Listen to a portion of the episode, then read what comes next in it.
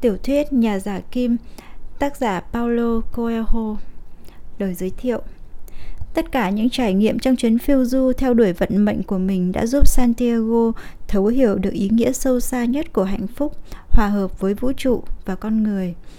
Tiểu thuyết Nhà giả kim của Paulo Coelho như một câu chuyện cổ tích giản dị, nhân ái, giàu chất thơ, thấm đẫm những minh triết huyền bí của phương Đông. Trong lần xuất bản đầu tiên tại Brazil năm 1988, sách chỉ bán được 900 bản, nhưng với số phận đặc biệt của cuốn sách dành cho toàn nhân loại vượt ra ngoài biên giới quốc gia, nhà giả Kim đã làm rung động hàng triệu tâm hồn, trở thành một trong những cuốn sách bán chạy nhất mọi thời đại và có thể làm thay đổi cuộc đời của người đọc. Khi cậu chăn cừu Santiago xua được đàn cừu về đến ngôi nhà thờ cổ và hoang phế thì trời đã sẩm tối. Ngôi nhà thờ này đã bị sập mái từ khá lâu và xưa kia là phòng thay áo lễ, nay sừng sững một cây dâu tằm to tướng. Cậu quyết định ngủ qua đêm lại tại đấy. Thế là cậu lùa lũ cừu qua khung cửa đã hư hại, rồi chắn lại bằng vài thanh gỗ để đến đêm lũ vật khỏi chui ra. Tuy vùng này không có chó sói, nhưng đã có đêm một con cừu chui ra ngoài khiến cậu hôm sau mất cả ngày đi tìm. Rồi cậu trải áo khoác trên nền đất, ngả lưng và dùng quyển sách đang đọc dở làm gối. Trước khi ngủ, cậu nhủ sau này phải tìm những sách dày hơn để có thể vừa đọc được lâu, vừa có thể dùng làm gối tốt hơn. Khi cậu thức giấc, trời còn tối mịt. Nhìn lên trời cao, cậu thấy những ngôi sao lấp lánh giữa những xà ngang. Mình còn muốn ngủ tiếp mà, cậu thầm nghĩ. Cậu lại vừa mơ giấc mơ y hệt cách đây một tuần và lần này cũng thức giấc giữa cơn mơ. Cậu ngồi dậy, uống một hớp vang, rồi dùng loại gậy của người chăn cừu đánh thức từng con một. Càng ngày, cậu càng có cảm tưởng là lũ vật cũng cùng thức một lượt với mình, như thể một sự hòa điệu thần bí giữa đời cậu và những con vật từ hai năm nay đi theo cậu. Nay đây mai đó tìm thức ăn và nước uống chúng đã quá quen với mình nên biết luôn cả giờ giấc của mình, cậu nghĩ. Nhưng sau một lúc suy ngẫm, cậu lại thấy có thể ngược lại lắm, rằng cậu đã quen với giờ giấc của bầy cừu, một vài con chưa chịu dậy ngay. Cậu lấy gậy đánh thức, gọi tên từng con một. Cậu luôn luôn có cảm tưởng lũ cừu hiểu hết những gì mình nói. Cho nên đôi lúc cậu đọc cho chúng nghe vài đoạn trong những cuốn sách mà cậu đặc biệt thích hoặc cậu triết lý về cuộc sống đơn độc và niềm vui của người chăn cừu hay là bình phẩm về những tin mới biết được nơi những thành phố cậu thường đi qua. Nhưng từ hai ngày nay, cậu hầu như chỉ nói về một đề tài. Cô con gái của một nhà buôn ở cái thành phố nhỏ mà bốn ngày nữa cậu và lũ cừu sẽ đến. Năm ngoái là lần đầu tiên cậu đến nhà người lái buôn này, chủ một cửa hàng vải vóc. Ông ta đòi phải xén lông cừu ngay trước cửa hàng để khỏi bị lọc lừa. Lần đó một người quen đã giới thiệu với cậu cửa hàng này và giờ đây cậu lại dẫn bầy cừu tới đó. Tôi muốn bán lông cừu. Lần đó cậu đã nói với ông chủ nhà buôn kia như thế. Cửa tiệm đang đầy khách nên ông ta yêu cầu chàng chăn cừu đợi đến xế trưa. Thế là cậu ngồi ngay xuống lề đường trước cửa hiệu, lôi trang bị ra một quyển sách. Mình không biết là chăn cừu mà cũng đọc được sách đấy.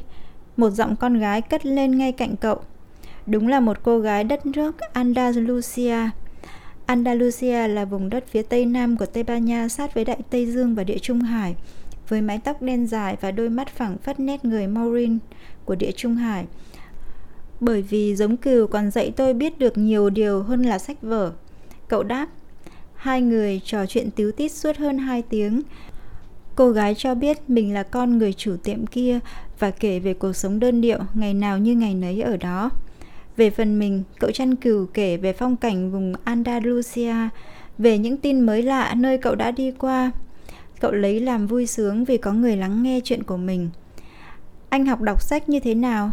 Cô muốn biết. Trong trường học, như mọi người khác, cậu đáp. Nhưng nếu anh đọc sách được thì tại sao anh chỉ thành một người chăn cừu bình thường thôi? Cậu bối rối vì tin chắc cô sẽ không hiểu nổi cậu. Để tránh né trả lời, cậu tiếp tục kể về hành trình của mình. Đôi mắt nhỏ phẳng phất, mắt người Morin của cô gái khi thì tròn xoe, lúc thì nheo lại vì kinh ngạc. Thời gian trôi qua, cậu còn thầm ước ngày hôm ấy đừng bao giờ chấm dứt, hoặc là bố cô cứ tiếp tục để cậu chờ thêm ba ngày nữa. Cậu thấy một cảm giác khác lạ chưa từng biết đến, đó là mơ ước được sống cuộc sống ổn định ở một nơi. Có cô gái này bên cạnh thì chẳng còn ngày nào nhàm chán nữa. Nhưng rồi ông nhà buôn đến, bảo xén lông cừu cho bốn con cừu, trả tiền ngay rồi bảo cậu sang năm quay lại. Bây giờ thì chỉ còn có 4 ngày đường nữa là đến thành phố kia.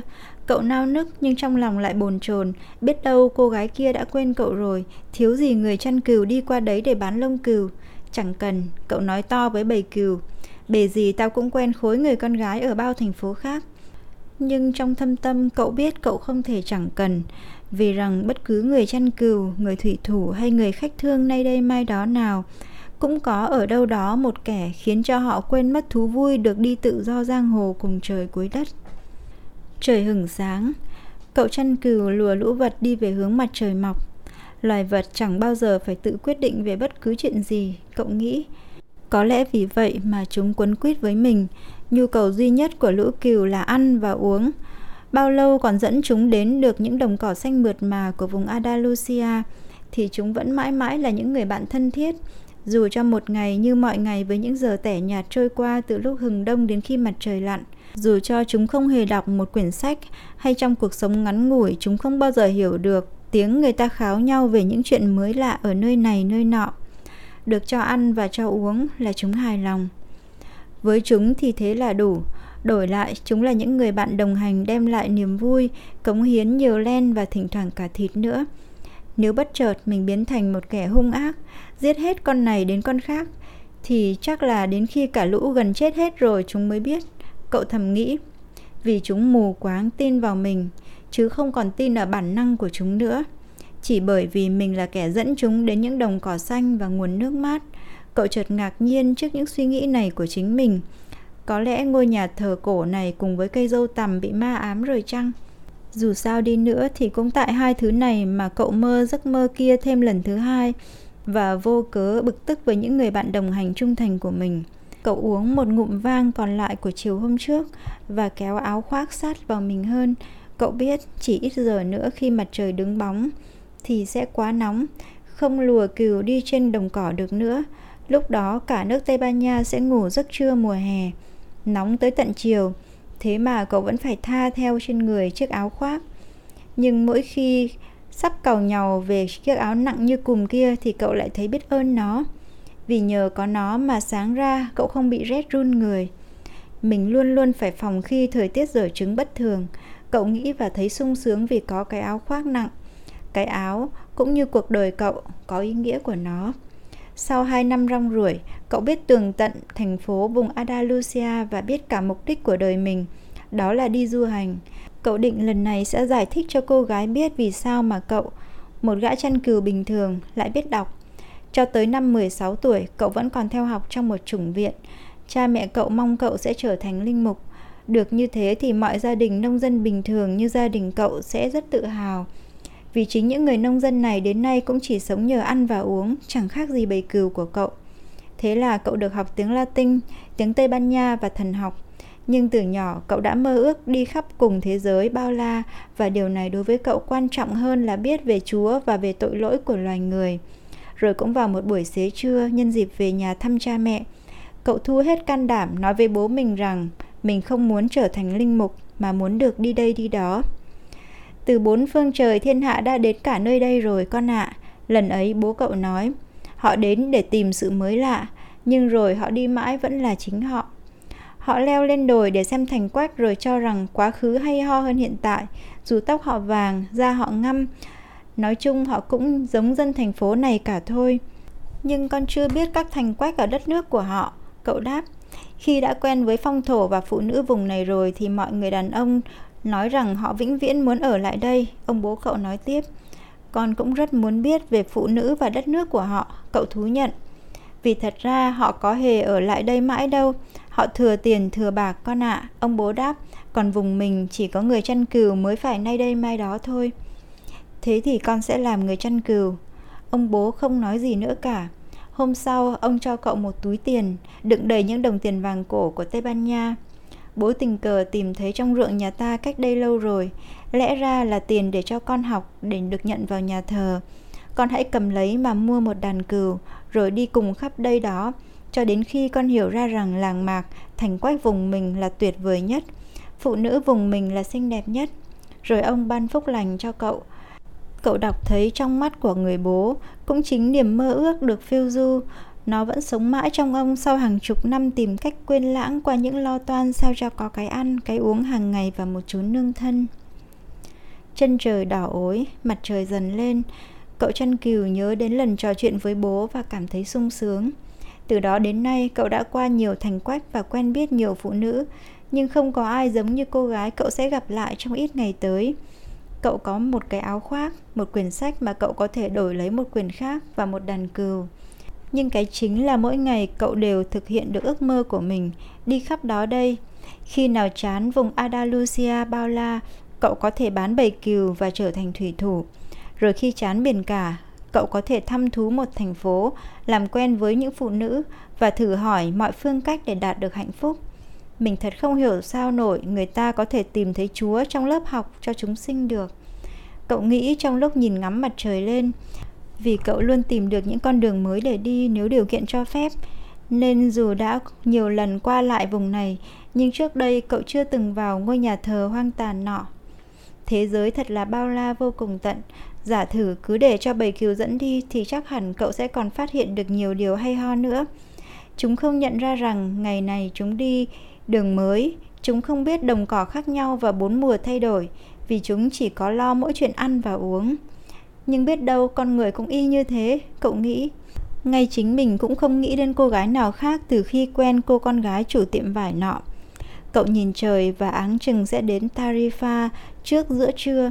Ở đấy cậu có thể đổi quyển sách lấy quyển dày hơn, mua đầy bình rượu vang, cạo râu và cắt tóc. Cậu định chuẩn bị cho bảnh để đi gặp cô gái chứ không muốn thắc mắc rằng biết đâu một gã chăn cừu khác với một bầy cừu lớn hơn đã đến đó trước và đã hỏi cưới nàng rồi. Chỉ khi nào có khả năng thực hiện được giấc mơ thì cuộc sống mới đáng sống. Cậu cân nhắc trong lúc nhìn trời lần nữa và rào bước. Cậu chợt nhớ rằng ở Tarifa có một bà già giải đoán được mộng mị, mà tối qua cậu lại mơ y như lần trước. Bà lão dẫn khách vào phòng trong của ngôi nhà, ngăn với phòng khách bởi tấm mành làm bằng những giải ni lông sặc sỡ. Ở đấy có một cái bàn, hai cái ghế, một tấm hình Chúa Giêsu, bà lão ngồi rồi bảo cậu ngồi xuống theo. Xong bà nắm lấy hai bàn tay cậu, khẽ lẩm bẩm đọc kinh, nghe như kinh của người Gypsy, một sắc dân du cư gốc từ Ấn Độ. Trong cuộc hành trình, cậu đã từng gặp không ít người Gypsy rồi. Họ cũng đi khắp cùng trời từ nơi này tới nơi khác tuy không chăn cừu như cậu. Người ta bảo rằng dân Gypsy chuyên lọc lừa. Người ta còn nói thêm rằng họ liên minh với ma quỷ, rằng họ cướp trẻ thơ, bắt chúng làm nô lệ trong những khu lều âm mưu của họ. Thuở nhỏ, cậu rất sợ người kiếp si bắt cóc, thành ra khi bà lão nắm lấy tay cậu thì nỗi sợ xưa lại ập đến. Nhưng bà ta treo hình Chúa Giêsu trên tường mà, cậu tìm cách tự trấn an. Cậu không muốn tay mình run lên để bà lão không nhận ra được rằng mình đang sợ. Cậu âm thầm đọc kinh lạy cha, lạ thật, bà lão nói. Mắt vẫn nhìn chăm chăm đôi bàn tay cậu rồi im bặt. Cậu lại càng thêm lo. Bà lão nhận thấy tay cậu bỗng dưng run run, cậu vội rụt tay về. Tôi đến đây không phải để nhờ xem chỉ tay, cậu nói và ân hận đã đến chốn này. Trong một khoảnh khắc cậu nghĩ tốt hơn cả là nên trả tiền rồi chuồn thẳng. Đúng là cậu đã quá quan trọng hóa giấc mơ của mình. Cậu đến đây vì muốn tìm hiểu về giấc mơ, bà lão đáp. Mà mơ là ngôn ngữ của Chúa. Nếu người nói bằng ngôn ngữ thế gian thì ta giải đoán được. Nhưng nếu người nói bằng ngôn ngữ của tâm hồn thì chỉ một mình cậu có thể hiểu được thôi. Tuy thế ta cũng thử xem sao. Lại một kế mọn, cậu chăn cừu nghĩ. Tuy thế cậu muốn thử một lần xem sao, chẳng gì người chăn cừu cũng liều đối phó với chó sói và khô hạn, vì thế mà nghề này mới hứng thú. Tôi nằm mộng hai lần liên tiếp, cậu nói. Mơ thấy mình và bầy cừu đang ở trên đồng cỏ, chợt có một đứa trẻ không biết từ đâu đến, chơi với bầy cừu. Đúng ra tôi không thích có ai quấy rầy lũ cừu của tôi vì chúng vốn sợ người lạ, nhưng trẻ con luôn nô đùa với chúng được mà không làm chúng hoảng. Tôi không hiểu tại sao, do đâu mà cừu biết được tuổi tác của người nhỉ. Vào chuyện chính đi thôi, bà lão ngắt lời. Ta còn một cái nồi to đang đặt trên bếp cần phải trông chừng. Hơn nữa, cậu chỉ có chút tiền còm thì không thể làm ta mất nhiều thời giờ được. Đứa trẻ chơi với bầy cừu một lát. Cậu ngượng nghịu kể tiếp. Rồi chợt nó nắm lấy tay tôi dẫn đến kim tự tháp bên Ai Cập. Cậu chờ một chút để chờ phản ứng của bà lão nhưng bà chẳng nói gì. Rồi ở kim tự tháp bên Ai Cập, cậu nhấn mạnh sáu chữ sau để bà lão rõ. Đứa bé nói với tôi, nếu anh đến đây thì anh sẽ tìm thấy một kho tàng chôn giấu bí mật không ai biết. Rồi khi nó định chỉ cho tôi chỗ chính xác của kho tàng thì tôi thức giấc. Cả hai lần đều như vậy. Bà lão lặng im một lúc rồi lại cầm hai bàn tay cậu chăn cừu lên, chăm chú nhìn. Bây giờ ta không đòi cậu một chút thù lao nào hết, bà lão nói. Nhưng ta muốn được hưởng một phần mười trong kho tàng khi cậu tìm thấy nó. Cậu chăn cừu cười vui thích. Nhờ một kho tàng trong mơ mà cậu tiết kiệm được một chút tiền còm hiện có. Đúng là một bà lão Gypsy có khác, ngờ ngạch hết sức. Được thôi, bà giải đoán đi. Cậu đáp, Trước đó, cậu phải thề là sẽ trả ta một phần mười kho tàng là tiền công cho điều ta sắp giải đoán. Cậu thề và bà lão luôn yêu cầu cậu lặp lại lời thề trước hình chúa. Đây là một giấc mơ thuộc về ngôn ngữ thế gian, bà lão nói. Do đó ta có thể giải đoán được, nhưng việc giải đoán này rất khó. Thành ra ta được hưởng một phần mười trong kho tàng của cậu cũng đáng thôi. Ý nghĩa của nó như thế này. Cậu hãy đi đến kim tự tháp Ai Cập Tuy ta chưa từng nghe nói đến cái tháp đó bao giờ, nhưng khi một đứa trẻ đã chỉ đường cho cậu thì nhất định phải có. Cậu sẽ tìm thấy ở đấy cái kho tàng khiến cậu giàu to. Cậu chăn cừu sửng sốt rồi thất vọng. Nếu chỉ có thế thì cậu chẳng cần mất công tới đây làm gì. Song dẫu sao cậu cũng chưa phải trả gì hết. Nếu chỉ để biết có bấy nhiêu thì lẽ ra tôi đã không cần mất thời giờ như thế này. Cậu nói, chính vì thế mà ta đã nói rồi, rằng đây là một giấc mơ khó đoán. Những việc tưởng chừng như đơn giản trong cuộc sống thì thật ra là những việc hết sức phi thường. Chỉ những bậc trí giả mới thấu hiểu nổi. Ta không phải là bậc trí giả, nên phải dùng cách khác, chẳng hạn như phải xem chỉ tay. Thế tôi phải đến ai cập bằng cách nào đây? Ta chỉ có thể giải đoán mộng thôi, chứ không biết cách phải làm sao để biến chúng thành sự thật được. Chính vì thế mà ta phải sống nhờ vào thù lao khách trả còn nếu tôi không bao giờ tới được Ai Cập thì sao? Thì ta không được trả thù lao, không phải là lần đầu tiên đâu. Rồi bà lão không nói thêm gì nữa mà chỉ bảo cậu về đi vì bà đã mất quá nhiều thời giờ vào cậu rồi. Cậu chăn cừu thất vọng ra về và nhất quyết không bao giờ tin vào mộng mị nữa. Rồi cậu chợt nhớ còn phải giải quyết một vài việc mua thức ăn, đổi lấy một quyển sách dày hơn. Sau đó, cậu đi ra ngoài bãi chợ, ngồi trên ghế băng thưởng thức ngụm rượu vang mới mua. Hôm ấy trời rất nóng và chẳng hiểu sao rượu vang lại làm cậu phấn chấn. Lũ cừu đã được gửi chăm sóc cẩn thận ở nơi chuồng của một người bạn cậu quen ở lối vào thành phố. Cậu quen biết nhiều người ở vùng này, cậu thích đi nhiều cũng vì thế. Luôn luôn được kết bạn mới mà không cần mất trọn thì giờ để sống bên họ. Nên lúc nào cũng chỉ quen với một số người thôi, như ở trường đạo thì họ sẽ trở thành một phần không thể tách rời khỏi cuộc đời mình khi đã như thế, thì họ luôn muốn thay đổi cuộc đời mình. Rồi khi ta không muốn thay đổi như họ muốn, thì họ sẽ thất vọng. Vì hình như ai cũng tưởng mình biết rất rõ người khác phải sống như thế nào cho đúng, trong khi lại mù mờ về cuộc sống của chính bản thân mình. Giống như bà lão giải mộng kia, không biến nổi giấc mơ thành hiện thực. Vậy cậu muốn chờ cho tới khi mặt trời xuống thấp nữa mới dẫn đàn cừu đi tiếp. Chỉ còn hơn 3 ngày nữa là cậu sẽ được gặp lại cô con gái của nhà buôn nọ cậu bắt đầu đọc quyển sách mới nhận được của Linh Mục Thành Tarifa. Sách dày lắm và ngay trang đầu đã nói về một đám tang mà tên các nhân vật phức tạp quá. Nếu một ngày nào đó mình viết sách, cậu nghĩ mình sẽ chỉ cho nhân vật này xuất hiện, tiếp nhân vật khác để người đọc khỏi rối trí. Tập trung đọc một lúc cậu mới thấy hay vì chuyện viết về một đám tang trên tuyết trắng đã đem đến cho cậu một cảm giác tươi mát dưới cái nắng trưa gay gắt. Cậu đang mê mải đọc thì một ông già đến ngồi cạnh và bắt chuyện. Họ làm gì đấy? Ông già hỏi, tay chỉ những người đi đi lại lại hối hả trên bãi chợ. Làm việc, cậu đáp cụt lủn, chủ ý cho thấy mình đang say sưa đọc. Nhưng thật ra cậu đang nghĩ đến việc sẽ xén lông cừu trước mặt cô con gái chủ tiệm để cô thấy cậu giỏi giang. Làm được nhiều việc không dễ tí nào. Cậu đã nhiều lần tưởng tượng cảnh ấy và lần nào cô gái cũng sừng sốt khi cậu giải thích cho cô biết rằng phải xén lông cừu từ sau tới trước. Cậu cũng ráng nhớ vài ba giai thoại để có thể vừa làm vừa kể cho cô nghe. Phần lớn những giai thoại này cậu đọc được trong mấy quyển sách nào đó, nhưng lại muốn kể như thể chính mình đã chứng kiến. Đằng nào cô cũng không biết thực hư được vì cô không biết đọc. Nhưng ông già không chịu buông. Ông kêu rằng mệt và xin một hớp rượu vang. Cậu định đưa ông chai rượu với hy vọng sẽ được để yên. Nhưng ông già nhất định cứ bắt chuyện. Ông hỏi cậu đang đọc gì đấy. Cậu muốn tỏ ra bất lịch sự và đổi sang ghế khác quá, nhưng bố cậu đã dạy phải kính trọng người già cả. Thành ra cậu đưa quyển sách cho ông vì hai lý do. Một là cậu không đọc được đúng tên sách, hai là nếu ông già không biết đọc thì có lẽ ông sẽ thấy xấu hổ và tự sang ngồi ghế khác. hmm ông già ậm ừ rồi soi nhìn quyển sách như thể nó là một vật lạ. Quyển này tuy là một tác phẩm lớn nhưng rất nhàm chán. Cậu chăn kiều sửng sốt.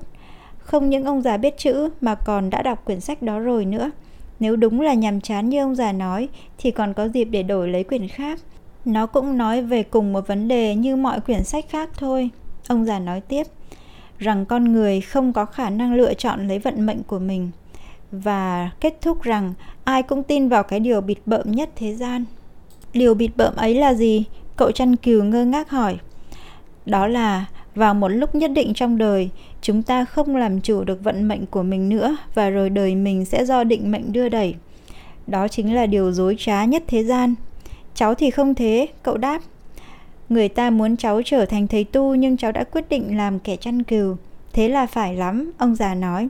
Bởi cậu thích đi đây đi đó nhiều mà. Ông này đọc được ý nghĩ của mình. Cậu thầm nghĩ. Trong lúc ấy, ông già lần dở sách, không có vẻ gì muốn trả lại cả. Cậu chăn cừu nhìn bộ quần áo khác thường ông già mặc trên người, trông ông như một người Ả Rập. Điều không có gì lạ ở vùng này. Châu Phi chỉ cách Tarifa có vài giờ đi đường thôi, chỉ cần dùng thuyền nhỏ vượt eo biển là tới. Người Ả Rập thường đến thành phố này để mua sắm và ngày nào cũng nhiều lần râm râm đọc những bài kinh lạ tai của họ. Ông từ đâu đến? Cậu hỏi. Từ nhiều nơi. Không ai có thể đến cùng lúc từ nhiều nơi khác nhau được, cậu nói. Cháu là kẻ chăn cừu và biết nhiều nơi.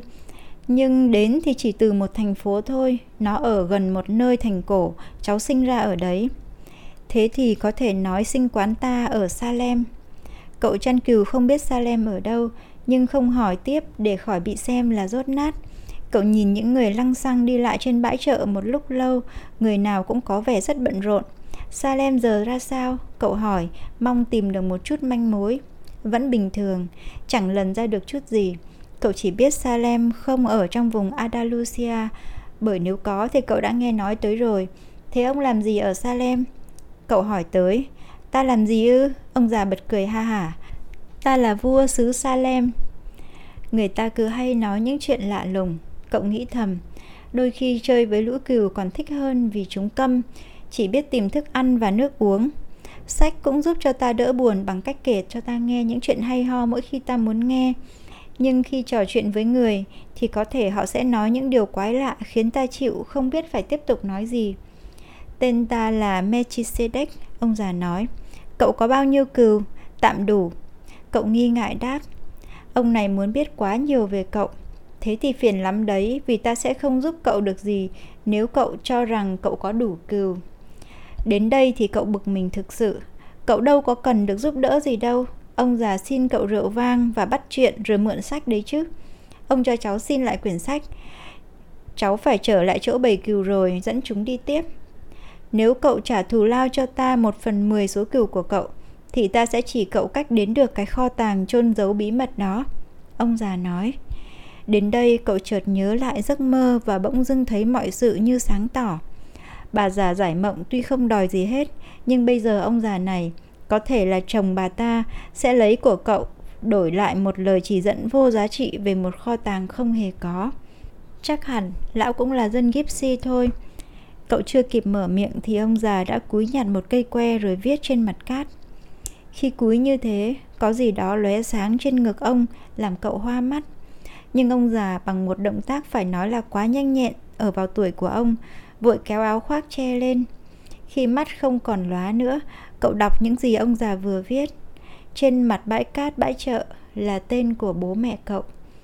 Cậu đọc về cuộc đời mình, những trò chơi thuở nhỏ, những đêm lạnh lẽo trong trùng viện, Cậu đọc cái tên con gái chủ tiệm vải mà chính cậu còn chưa biết. Cậu đọc những câu chuyện của mình mà chưa từng thổ lộ cùng ai. Như vụ cậu lấy trộm súng của bố để đi săn hươu. Chuyện lần đầu tiên trong đời tự thân tìm biết dục tính là gì. Ta là vua xứ Salem, ông già dõng dạc nói. Tại sao một vị vua lại đi trò chuyện với một kẻ chăn cừu tầm thường nhỉ? Cậu thắc mắc hỏi, có hơi xấu hổ về xuất thân của mình. Có nhiều lý do, nhưng lý do chính là cậu đã thành công trong sự đeo đuổi vận mệnh của mình. Cậu chăn cừu chẳng hiểu thế nào là vận mệnh. Vận mệnh chính là điều mà anh luôn luôn muốn đạt được. Khi còn trẻ, ai ai cũng biết vận mệnh của mình là gì. Trong đoạn đời này, mọi sự đều đơn giản vì người ta dám mơ mộng đủ thứ về những điều họ muốn làm trong đời. Nhưng rồi theo thời gian, một sức mạnh thần bí sẽ tìm cách thuyết phục ta rằng con đường đời như ta mơ ước sẽ không thể nào thực hiện được đâu. Cậu chăn cừu chẳng hiểu gì lắm về những gì ông già nói. Tuy thế, cậu vẫn muốn biết sức mạnh thần bí kia có nghĩa là gì, rồi cô con gái của chủ tiệm vải sẽ tròn xoe mắt khi nghe cậu giảng giải mà xem. Đó là một thế lực thần bí, xem ra có vẻ không tốt lành, nhưng trong thực tế lại giúp chúng ta đi hết con đường của mình. Lực thần bí này chuẩn bị cho tinh thần và ý chí sẵn sàng của ta, bởi sự thật vĩ đại trên hành tinh này chính là bất kể anh là ai, anh làm gì, khi anh thật tâm mong muốn một điều gì thì điều mong muốn đó sẽ được hình thành trong cõi tâm linh của vũ trụ. Đó sẽ là nhiệm vụ của anh ở trên trái đất. Ngay cả khi chỉ là mong muốn được đi đây đi đó hay là lấy được của con gái của nhà buôn vải hay sao? Hoặc ước mơ tìm được kho tàng chẳng hạn. Tâm linh vũ trụ được nuôi dưỡng bởi hạnh phúc của con người và bởi cả sự bất hạnh, tị hiềm và ghen tuông nữa. Nhiệm vụ duy nhất của mỗi chúng ta là thực hiện con đường mình đã chọn.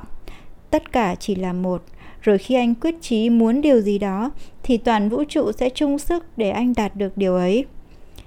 Cả hai ngồi lặng thinh hồi lâu, quan sát người qua kẻ lại trên bãi chợ. Rồi ông già lên tiếng trước. Tại sao cậu chọn nghề chăn cừu? Vì cháu thích đi đây đi đó.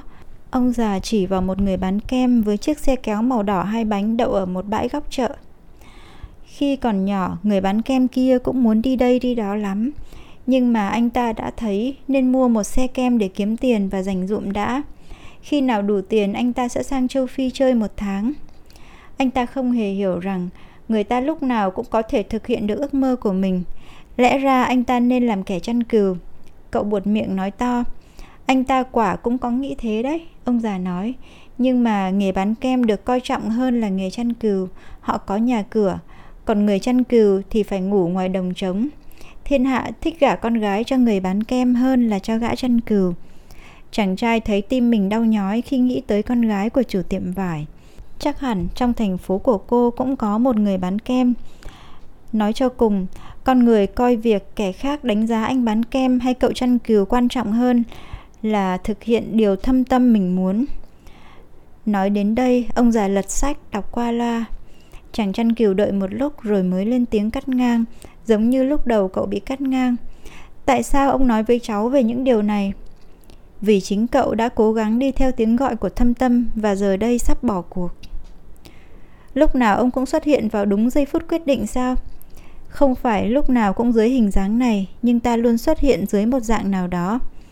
Đôi khi dưới dạng một giải pháp tốt, một ý kiến xuất thần, có lần vào lúc quyết định, ta tạo ra hoàn cảnh thuận lợi hơn, vân vân. Nhưng phần lớn người ta không nhận ra điều ấy. Ông già kể rằng tuần trước, ông dưới dạng một viên đá đã đến với một người tìm đá quý. Người đó đã bỏ tất cả để tìm Ngọc Lục Bảo. Ông ta đã làm việc ròng rã 5 năm ở một con sông và đã đập 999.999 viên đá chỉ để tìm thấy một viên ngọc lục bảo. Bấy giờ người tìm ngọc đã định bỏ cuộc rồi, trong khi chỉ cần một hòn đá nữa thôi, một hòn đá duy nhất nữa là sẽ tìm ra ngọc. Chính vì người này đã tin theo tiếng gọi của thâm tâm nên ông già đã quyết định ra tay giúp. Ông biến thành một viên đá lăn tới chân người nọ. Người này với tất cả phẫn nộ và tuyệt vọng của 5 năm mất trắng, liệng viên đá ra thật xa. Ông ta ném mạnh đến nỗi nó làm vỡ toang một hòn đá khác, làm lộ ra một viên ngọc lục bảo đẹp nhất thế gian. Con người nhận thức rất sớm họ sống trên đời để làm gì. Ông già nói giọng nhuốm vẻ chua chát. Có thể chính vì thế mà họ đã bỏ cuộc sớm, đành thôi. Lúc ấy, cậu chăn cừu mới nhắc ông rằng hai người bắt đầu bằng câu chuyện kho tàng bị chôn giấu. Kho tàng được dòng sông đưa lên mặt nước rồi lại vùi xuống đáy. Ông già nói, nếu cậu muốn biết gì về kho tàng của mình thì phải chịu trả ta một phần mười số cừu của cậu. Ông không thích nhận một phần mười kho tàng hơn à? Ông già tỏ vẻ không hài lòng. Nếu cậu hứa trả bằng cái mình chưa sở hữu thì rồi sẽ có lúc cậu mất đi ý chí đạt được nó đấy. Nghe thế, cậu chăn cừu bèn thú thật là cậu đã hứa trả một phần mười kho tàng cho bà già gipsy rồi. Phải, người gipsy khôn lắm, ông già nói. Dù sao thì cũng tốt vì cậu đã học được rằng ở đời mọi thứ đều có giá của chúng cả. Đó chính là điều mà chúng ta, những sứ thần đem lại ánh sáng đến soi rọi và muốn truyền đạt. Ông già đưa trả cậu quyển sách. Ngày mai giờ này, cậu đem một phần mười số cừu đến cho ta. Ta sẽ chỉ cho cậu con đường tìm đến được kho tàng. Tạm biệt. Rồi ông già bỏ đi và biến mất sau một góc tường. Chàng trai cố đọc tiếp nhưng không tập trung nổi nữa. Cậu thấp thỏm và căng thẳng vì biết những gì ông già nói là đúng sự thật. Cậu lại xe kem mua một cây kem rồi cân nhắc xem có nên kể cho người bán kem những gì ông già vừa nói không. Đôi khi nên để yên cho mọi sự tiếp diễn lại là khôn ngoan hơn, cậu nghĩ và bình tâm lại. Nếu cậu nói ra thì biết đâu người bán kem sẽ băn khoăn suốt vài ba ngày liền rằng có nên tung hê tất cả lên không mà anh ta lại đã quá quen với cái xe kem rồi. Cậu thấy đừng nên làm người bán kem phải lo nghĩ nữa. Thế là cậu lang thang thần thơ đi trên đường phố ra đến bến cảng.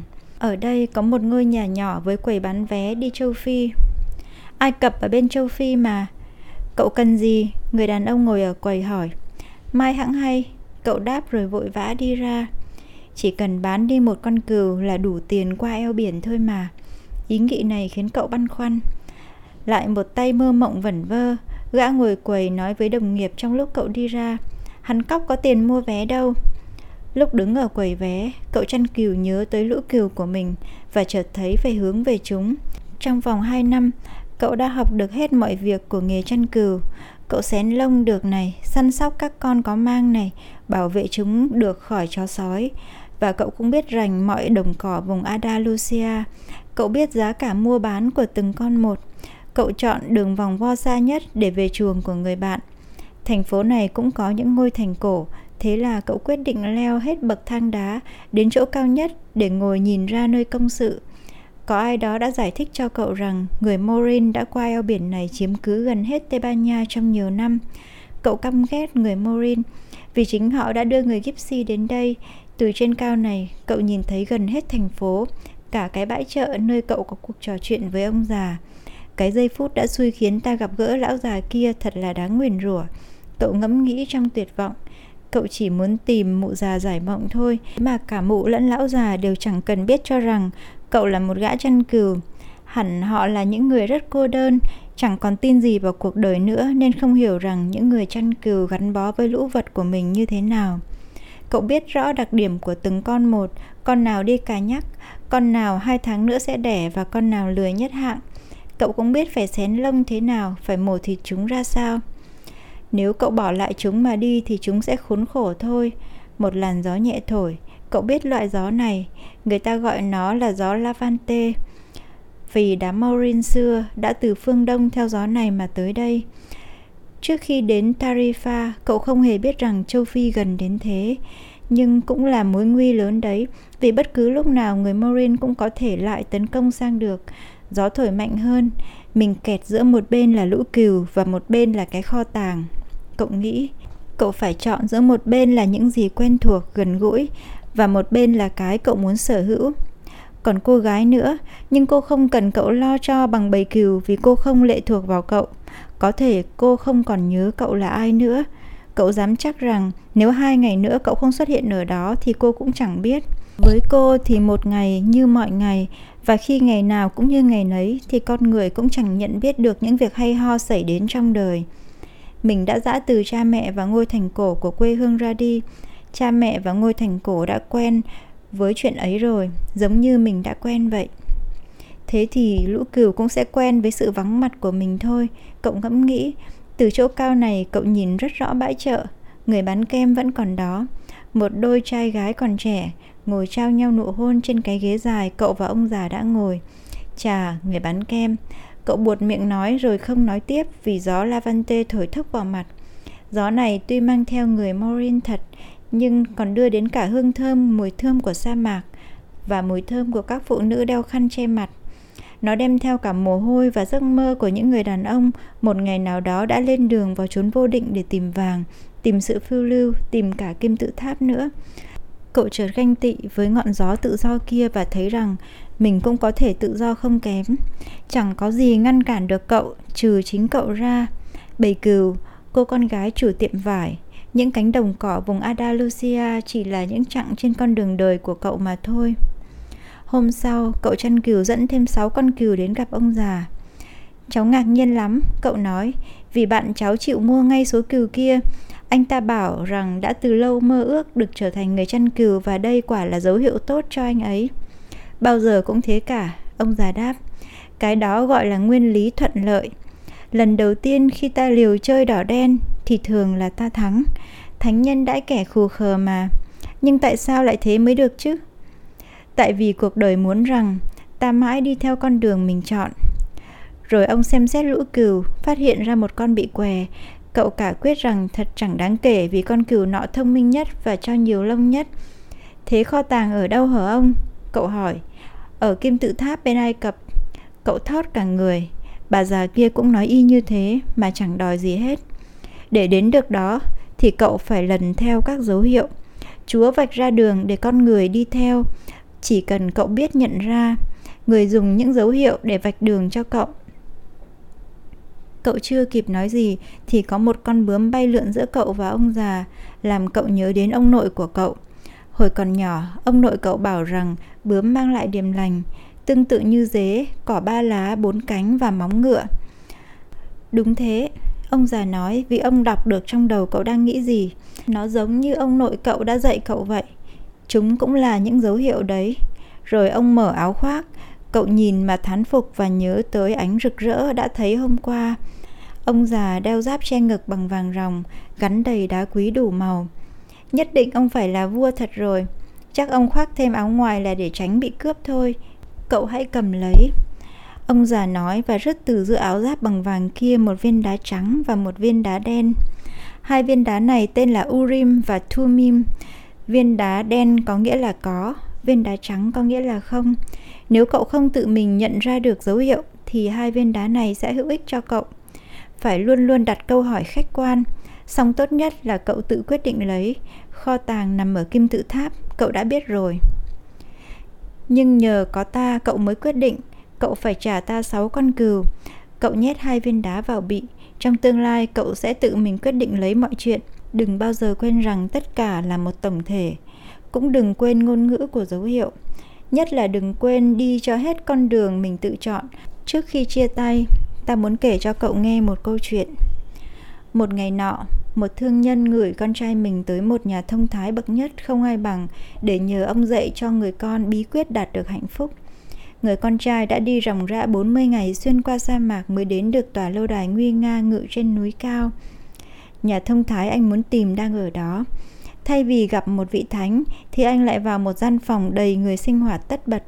Thương nhân hết đến rồi đi, người khác túm tụm ở các góc bàn bàn tán. Một dàn nhạc chơi hết ca khúc lành lót, có cả một bàn tiệc đầy sơn hào hải vị cùng đó. Nhà thông thái chuyện vãn với từng người một và anh ta phải chờ suốt hai tiếng mới tới lượt mình được tiếp. Nhà thông thái lắng nghe anh ta trình bày rồi đáp rằng hiện ông không rảnh để chỉ dạy bí quyết hạnh phúc của ông. Ông bảo anh hãy đi xem khắp lâu đài rồi hai tiếng sau trở lại. Nhưng ông ta yêu cầu anh làm hộ một điều, nhà thông thái nói rồi đưa cho anh ta một cái muỗng con có hai giọt dầu. Trong lúc đi xem thì anh cầm theo muỗng này và nhớ đừng làm sánh dầu nhé. Anh ta lên lầu, xuống lầu, mắt không rời cái muỗng.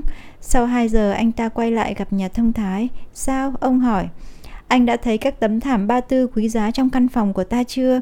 Cả cái vườn tráng lệ mà người làm vườn đã khổ công 10 năm xây dựng và những cuốn giấy da tuyệt hảo trong thư viện của ta nữa.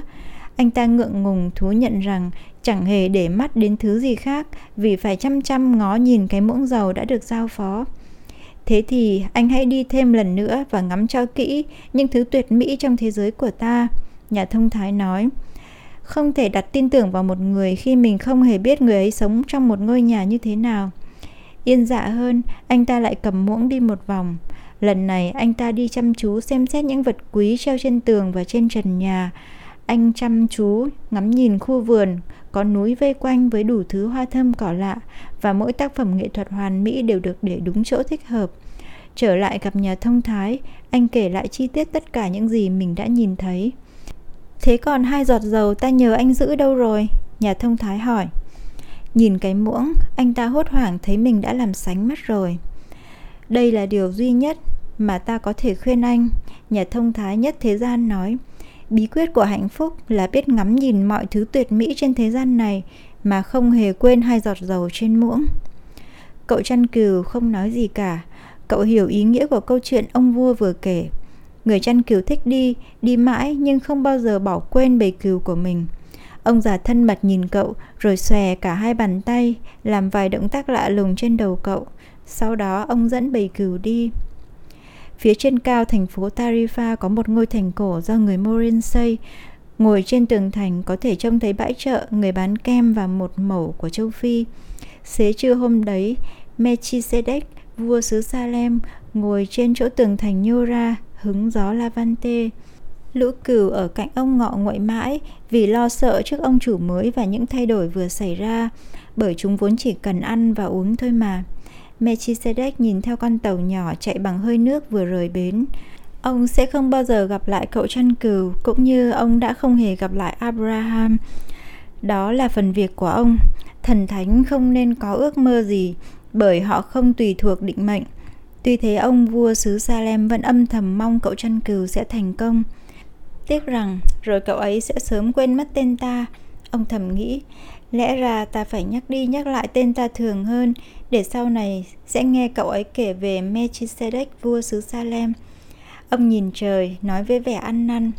Đúng là có cao ngạo thật đấy, nhưng mà một ông vua già thì thỉnh thoảng cũng được phép tự hào về mình đấy chứ nhỉ.